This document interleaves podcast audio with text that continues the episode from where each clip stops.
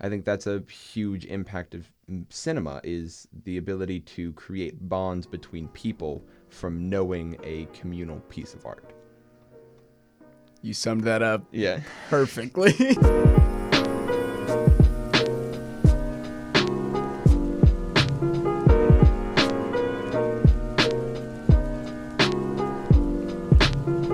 Hi, friends, and welcome back to the dorm room. I am Hayden Hartrick, I'm William Rose Hines. I'm into the podcast section assistant editor.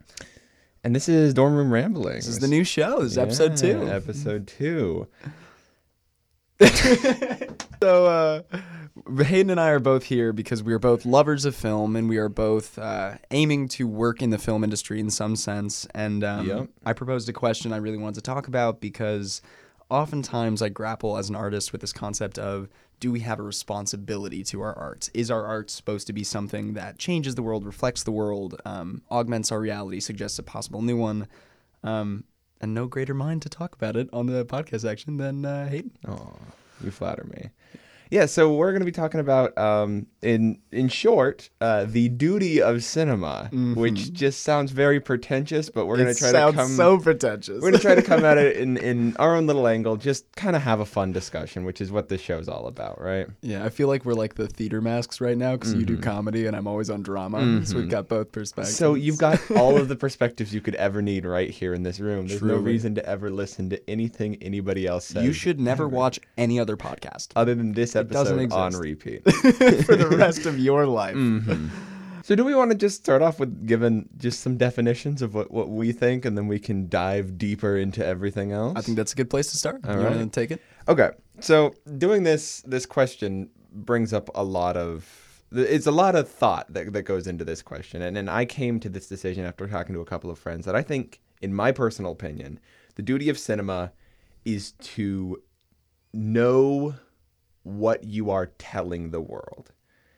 Because I think there's a lot of uh, there's a lot of thing like films out there in the world that, that do not know the message that they're sending out into the world. And because they are unaware of the message they're sending out into the world uh, it really muddles that message and kind of sends mixed signals. So at least in my personal opinion i think uh, as a thesis statement per se the duty of cinema is to understand the message you're trying to send out into the world and to focus on that message Well, it's so funny too because every like every class I have taken in in the writing world has always been like before you tell a story, you have to know your story. If you don't know what you're saying, you're going to create.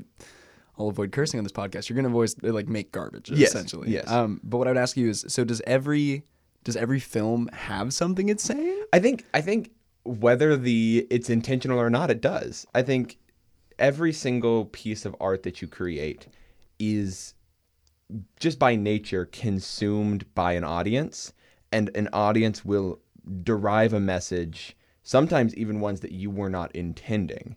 And so I think because of that, it, that's why it is so important to be aware of the message you're putting out into the world. Of course, I want to go back to the first screening of Jack and Jill and ask the whole audience what the message is. Let's get a poll. um, but I mean, yeah, because the funny thing is, it, I think I, I uh, mentioned this earlier when we were just chatting, but like the idea that no matter what, you're gonna reflect your own views and your opinions. You know, mm-hmm. even if you're not intending it. Um, so no matter what, your art, because it's a reflection of yourself, is going to end up saying something. Mm-hmm. And it's funny because we live in a world now where you have to be very precise about what you're saying, and also because I think that's part of the scary world of film for me too, is that you can make something with a message that you clearly see, but other people are going to receive it completely differently. Mm-hmm. Because other people i think another aspect of it is is so many people have different interpretations of the world and different views of the world. And exactly like what you were saying like we as filmmakers and, and we as, as artists are we have our own view of the world and maybe we have a message that like will come through because of that view of the world and people will see that you know? Yeah. um, and, and it's a lot of times it's reflecting our own view.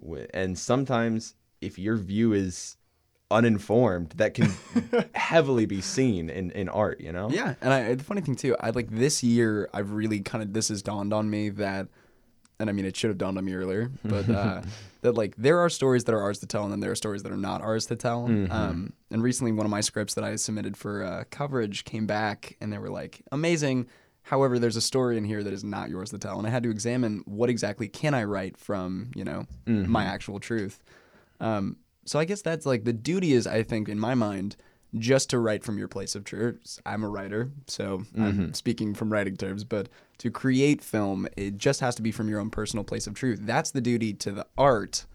But is there a duty to the audience? Mm-hmm. Like what? which is when we get into the the aspect of entertainment Uh, yeah. that's another val- deep value of of film and especially in an industry like this that is so as much as we want it to be there's there's no world where film is just the artistic expression. Even There Sundance is- indies are making money. that's right. There there's the entire money making side of film and you have to know your audience to to be able to like stay true to that. And and i think that you, you get when you have these conversations you you bring up can film just be entertainment?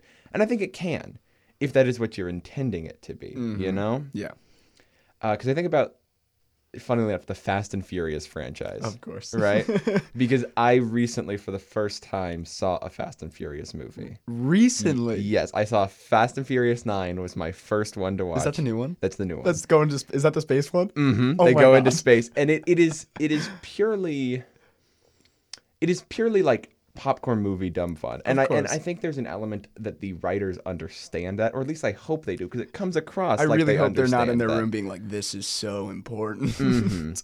because there are some scenes like that that feel like they're trying to experiment with the the like going into deeper like places with their their film and it's like okay but is that is that the place in a Do you know your tone? movie yeah, yeah i don't know it's it's in, it's an interesting conundrum to run into because i don't think i don't want to ever put people in a box and be like this is what your movie is you can't go outside of that because that's not what art is Well, I mean, look at, I mean, my perfect example for that is Adam Sandler, Mm-hmm. right? All the Adam Sandler made movies that are just goofy, fun. They're just meant to be enjoyed. They're not supposed to be, you know, these lofty, like, here's my meaning. Um, but then the man can turn around and do something like Uncut Gems, which is the exact opposite. Mm-hmm. Uh, but the other thing, too, is even when a film, I feel like, is not, is just trying to be entertainment, there's the area where it actually ends up saying something too. Because Yep. like there's that uh, Adam Sandler movie that I, I tried to watch recently. I could not get through it. Um, I think it's like Chuck and Larry get married or something. okay It's, have you seen Have you seen i it? have not I, I truly have not watched that much adam sandler That's fine. Hopefully, we're not offending any Adam Sandler fans out there. Um, but this movie is from like 2005, and it's supposed to be. My roommate uh, was like, "Hey, let's watch this. It's supposed to be this goofy comedy." And he hadn't seen it since he was a kid, and we put it on and we're watching it. And you know, I guess in 2005, it was supposed to be this goofy comedy, but it was actually really problematic. Like really, really not a great representation of the LGBTQIA plus community. Um, and we were like, okay, so they were intending just to make an audience laugh, but really they made a pretty big statement about what they believe of this entire subcategory of people. of people. Yeah. Um, I was watching Futurama recently. Oh my God, yeah. Um, and it's an animated show from the 90s, and it has some really bad depictions of like trans culture. Yep. And like, Yep. and it was just like sitting from a 2021 perspective, I'm like, oh, they were just trying to make a joke, but this is like, this is like bad. This is like mhm. really bigoted with what you're saying here, you know? And the thing that interests me, right, and I, I think about this a lot, it, do we or should we judge past like cinema, right? Judge past cinema by the standards of today. Because you look at a movie like Airplane, which for since it's been made has been like the epitomal com or like ensemble comedy film, but it's so it's so a lot. Um, but like, should we be judging that by today's standards? I think it's our duty to do so. Hey! Right? Okay. Because I think that we as people Mm-hmm. cannot evolve into the future without analyzing our past. Of and course. if we were to look at movies like I'm gonna I'm gonna say something controversial, but Rocky, I think the first Rocky Rocky is a very bad protagonist that does some really messed up stuff, right?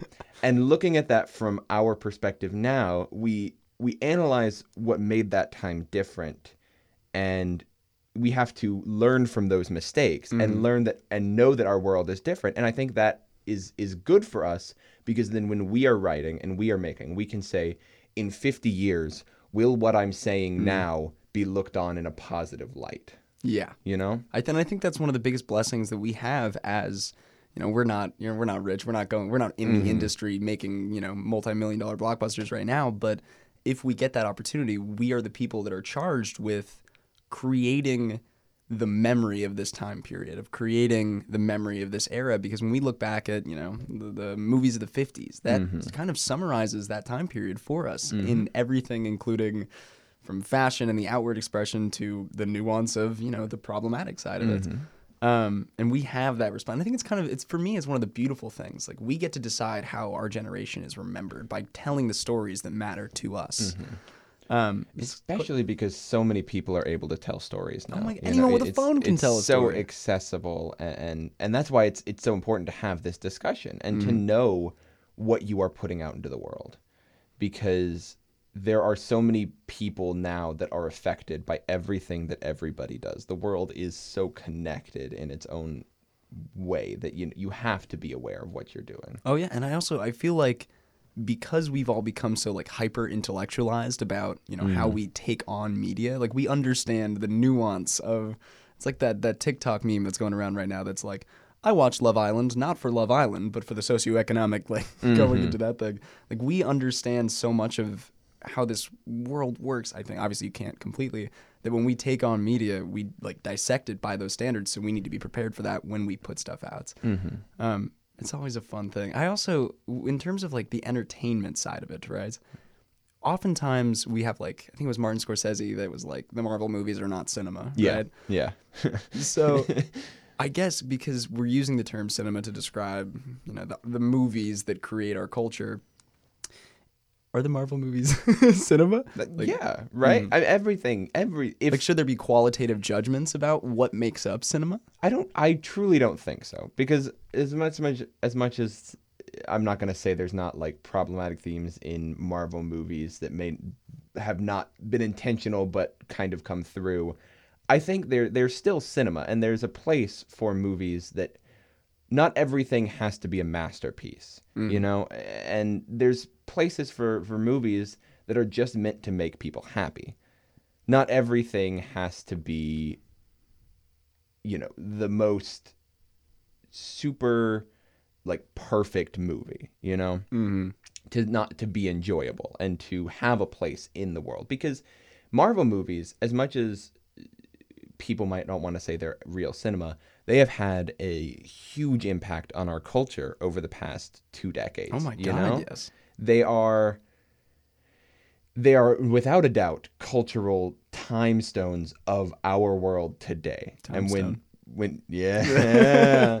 And when people look back in the future mm. this is will be a defining mark of our era. And so they have a purpose there. They are cinema there. They are films that define a generation you know? And also because like with the idea of the entertainment of it you know you look at the movies of the late 1940s into the 50s coming out of world war ii the, mm-hmm. the birth not the birth but the solidification of like the movie musical right the purpose of film during that time period was to take us away from the immense sadness the world's experienced and just give us an escape. Mm-hmm. And at the end of the day, that was a valiant thing. Like to take us from the bleakness of like the post World War II era and just let us like escape into cinema.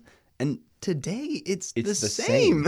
yeah, we that's exactly what Marvel movies are are and superhero movies and Fast and Furious movies are there for is to allow us to escape. And they know that they're doing that, Mm-hmm. which is the reason they are able to be successful with what they're doing. Knowing the stories you're telling. Mm-hmm. Exactly. Bringing it back. but I am of the personal belief that even those m- movies that are meant to just be entertainment are made by people who care about what they're saying and about what they're making. It's it's not made by people who just hopefully it's not made by people who just want to make money. It's made by people who legitimately want to have an impact on the world. Because I think there's a difference between writing a story to be entertaining and putting yourself out there just to make money. Um, because I know as a comedian, that's what I want to do. I don't I don't tackle a lot of heavy heavy subjects in my comedy just because I don't think I have the specific ability to do so. And so when I'm looking at myself in that, I'm like, I want to make people laugh, uh, but I'm not doing it so people will know my name. I'm doing it because I want to bring joy to the people around me. I want to bring up their spirits. I don't, and that manifests in creating art. You know, mm-hmm. that will. So I think I think there will always be an industry. There will always be a place in the industry for people who are just wanting to make money because they will put they will make themselves a place in the industry. Yep. But I think as we evolve as filmmakers, you're always going to get better stuff by people who have a passion for it, even if that stuff that they're making is just purely for entertainment. That's the thing. I like to I like to hope that the industry will kind of funnel people into where they not where they belong, but like those who are just looking for money will have that opportunity, and those that are looking to actually you know create something with an impact on an audience. Because there's this wonderful book um, by I think Peter Brooks, I believe, called "The Empty Space" on like directing and like creating arts. Um, and one of the things he says is that like the theatricality of a piece, the cinematic nature, is always informed by the audience participation, right? Whether that is an emotional participation or a physical one, like on the edge of your seats. So for that world, for the cinematic qualities of film to evolve, I just hope that we can funnel those people in the right place. Um, but I wanted to ask, so like you, you watch a pretty good amount of films, right? I watch a decent amount, less Decent amount. um, less than I should as a quote unquote film major, um, but enough, enough to Uh. okay. like I, I I'm not I'm not as good at being on top of like the indie scene or or See, everything. I'm the opposite. I haven't even seen Rocky. Yeah, see, I you- know, you don't got it. You don't got it. You really don't got it. okay. Um, no, I, I try to keep on top of a lot of movies, but again, a lot of times I watch movies um, socially. I, I, I don't I don't do a lot of movie watching when I'm on my own. I, I save that for more TV. I watch a lot of television on my own, and I watch a lot of movies with my friends. So sometimes me and my friends don't want to watch you know the indie movies. We want to watch of course. stuff like that. But but I do watch enough to have a good amount to say on this Got you. conversation. You know. So, so what I was going to ask you, as an audience member, right? Like if we're doing a poll of ourselves, as an audience member, what do you get out of film? Like what when you want to go watch a movie, like what does it do for you mm-hmm. personally? So I think for me, it can do a few things. It can give me a window into another world, um, which is one of my favorite things. Is being able to look into, uh, like other people's experiences and really get a feel for that. Uh, it can help me reanalyze our world uh, in by looking at stuff and, and helping recontextualize things and I think th- those are the two main things that, that I get out of a lot of movies. Um, and it also, I think it gives me a thing to bond with people about, right? I think that's a huge impact of mm, cinema is the ability to create bonds between people from knowing a communal piece of art. You summed that up Yeah. perfectly. Because I mean that the thing too, it, it kind of brings us back to you know the point of or the duty of, of film, like when there is a communal aspect and on top of that an aspect that lets you see from the perspective of someone else. We live in a world right now where nobody wants to see from anyone else's perspective, mm-hmm. and like the fact that film can put you there and to see the emotional nuance of somebody else's life. It makes us more empathetic people. I've always mm-hmm. like believed that. The more we make an effort, even if it's just through the film we watch, to see the perspective of other people, we become a more empathetic generation. Mm-hmm. And then actual change in the world. So even and something it that's just yeah, cycles on and on. Because maybe we, we don't get all the work done in our own lifetime, Yeah. but we can put pieces down for other generations to follow to hundreds of years down the line have a better world than we have now. You Yeah. know, And I mean, for me personally, when I'm watching films, I it's weird. I'll I often get too caught up in the like I'm gonna watch this analytically from the perspective of a filmmaker, so I can do better next time I make a movie. But then every once in a while, when I just can't do that, and I'm just like, oh, I'm lost in this other world. Because I love that you said that brings you into another world. And that's why I love fantasy movies mm-hmm. so mm-hmm. much. Mm-hmm. because instantly I'm just in a complete and that's the funny thing too. I think there's a combination this actually might be my favorite type of movies, when it's that perfect combination of like just entertainment, but there's also some like there's also some moral thematics in there. And Lord of the Rings is the first thing that pops into my head. it's why Iron Giant Yeah. is one of my favorite movies because on the surface it is just a fun like coming of age story about a kid and a giant robot. But when you really look at it and you analyze it, it, it, it is a movie about um, like weaponry and who we are and defining ourselves not by the people we were created to be, but by the people that we want to be. Shivers. Uh, it's it's such a beautiful. I, I I could go on. I could do a whole episode just, Just about the the Iron, Iron Giant. Giant. but yeah, no, it, it's Lord of the Rings too has has. I'm I'm not as I've as a fantasy aficionado. I am ashamed to say I've only seen the Lord of the Rings once, and I haven't read the books yet. My heart. However, I, I do very much enjoy it, you know, and, and Yeah. I've, I've delved into that world and, and especially looking at it, I think it's very interesting to look at Lord of the Rings from a perspective of the world it was reflecting Mm-hmm. because came out in the 20s, right? Late twenties. Late yeah. 20s, right? Like just re- being looking at the Lord of the Rings world, it is very easy to just be like, haha, fantasy world. But if you look at it in a perspective of the world in the 20s, lots of stuff begins to Starts click falling into in place, place, yeah. you know?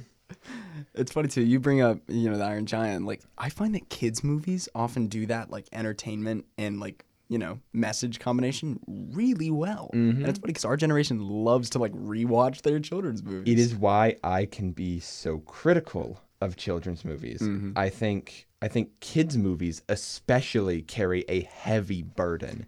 They have even a more important duty than Mm-hmm. a lot of other stuff. because we as adults can watch a movie and understand the messages it's getting across and being like, oh, this is not how the world actually works. If if we watch a movie that is very like problematic and has a lot of negative things to say about things that and they're not true, we as adults can be like, this is not true. This is not how this area of the world works. But kids they don't know how the world works They're just like, yes. yes this is this is it which, which is why so many people i hate i hate that thing of it's just a kids movie so we can excuse it and it's like no no it, you should you should be harsher on children's They're movies setting up our children. precisely which is why i think a lot of a lot of kids movies do good Mm-hmm. there, there's a lot of really well made kids movies that teach good lessons that can even sometimes get by parents who would rather their kids not learn those lessons you know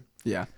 so i don't know it, it, they carry i think kids movies carry the heaviest burden in the filmmaking world you know And this is this is genuinely a true story that relates to this. I was in uh, a small town in North Carolina, just driving through on my way back here last week, and uh, the waiters sat down with me and started having this strange conversation about how Sesame Street was teaching their children to be liberal. Um, to which I just, I in my head, I'm laughing hysterically, but like, mm-hmm. and they were so frustrated, like, and they were talking about how their kids were like expressing like these kind beliefs about all people. And I'm like, these people are talking about it like it's a bad thing, but I'm like, TV's doing these kids right, mm-hmm. even though their parents are not on board. Mm-hmm. There's the, the Mr. Rogers, like Mr. Rogers Neighborhood did that. Like that's what their purpose is mm. because, because I think there is, sadly enough, there is a lot of people in this world who are trapped inside of bubbles and grow up in bubbles and are not ever exposed to the greater world, and doing that creates a cycle of bigotry, right?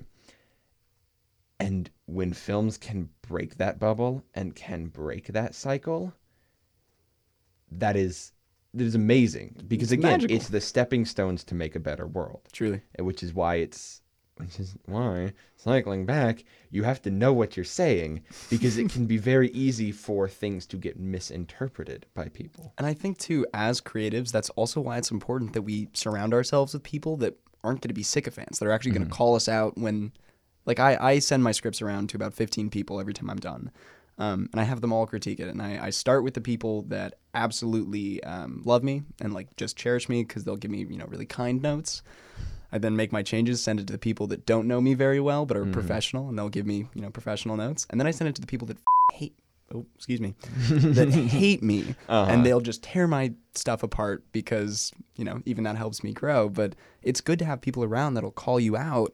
That way, things don't make it into your art that you don't see that you had as mm-hmm. previous biases or opinions or beliefs. Mm-hmm. It's why it's so important to have a diverse group of people that you work with Truly. because the more extra perspectives you can have on the world, the better your art will be. I mean, and also because I feel like you know, I, I was I was privileged enough to grow up in in Hollywood and around a lot of industry people.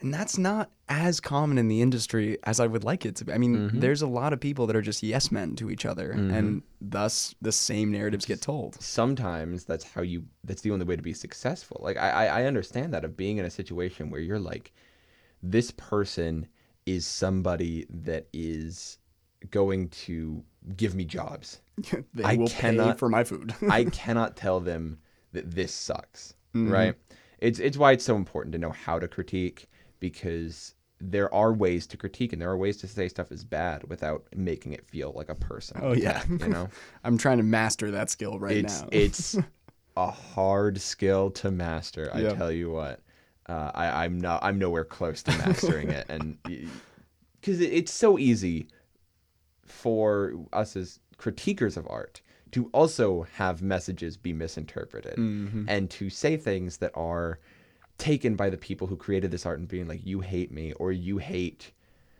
this like if it, like for example if if there are movies about like certain groups of people and and I I don't think they're done well you have to be very careful when critiquing that because you have to make sure you're like I it's not that I I just don't think this is a well made movie Mm-hmm. I'm, I'm I don't know I started this sentence and kind of am trying to figure it out as I'm going but I think you know what I'm no, saying I, right I 100% get you. I mean, it, there's there's so much nuance to how we critique things, and it's also interesting because we, you know, we we even said this earlier. Like we tell people you have to write from your most honest place, and that's how you create good art.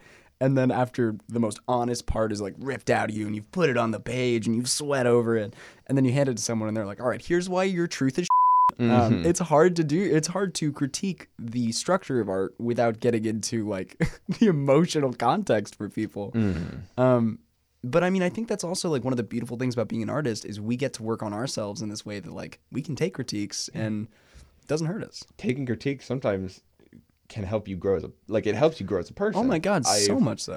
I've become like as I do more and more art and, and I do more and I get more and more people to tell me stuff about my art, I, I learn more about myself, uh, which is just a wonderful experience to have. Yeah, yeah. It's I was blessed. Um, the screenplay uh, that I finished uh, last year that I've been you know happy enough to send around. Um, I got notes back on the first draft that was like, I I really do love your script. You have one scene in here, however, that is um, you know, that is not is not going to work. Like this whole, I think it was um, I have like a dream sequence weaving woven throughout.